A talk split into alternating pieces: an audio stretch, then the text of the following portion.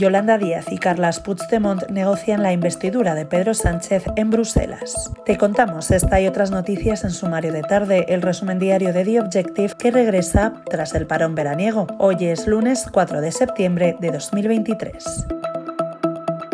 Yolanda Díaz se ha reunido este lunes en Bruselas con Carles Puigdemont, prófugo de la justicia por su implicación en el procés.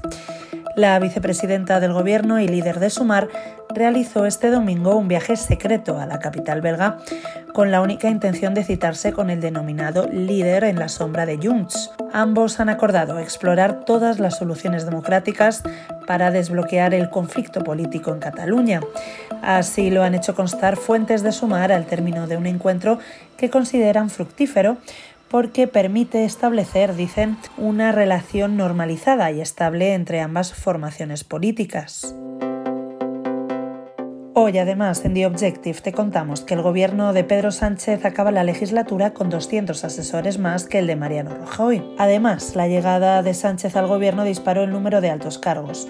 Su pacto con Podemos para una coalición ha forzado nuevos ministerios y más puestos de responsabilidad. El Ejecutivo Socialista con Unidas Podemos, que cuenta con 22 ministerios, ha sido la justificación de este incremento que supone 113 altos cargos más que al inicio del mandato de Mariano Rajoy en 2015.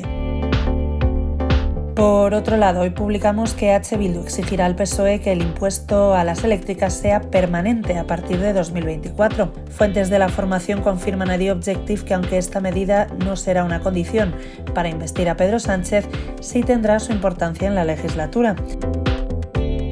Para terminar, al menos 4 personas han fallecido en España y 3 más permanecen desaparecidas a consecuencia de los efectos que ha dejado la DANA en buena parte del país y cuyas intensas lluvias han provocado inundaciones y riadas en numerosas localidades.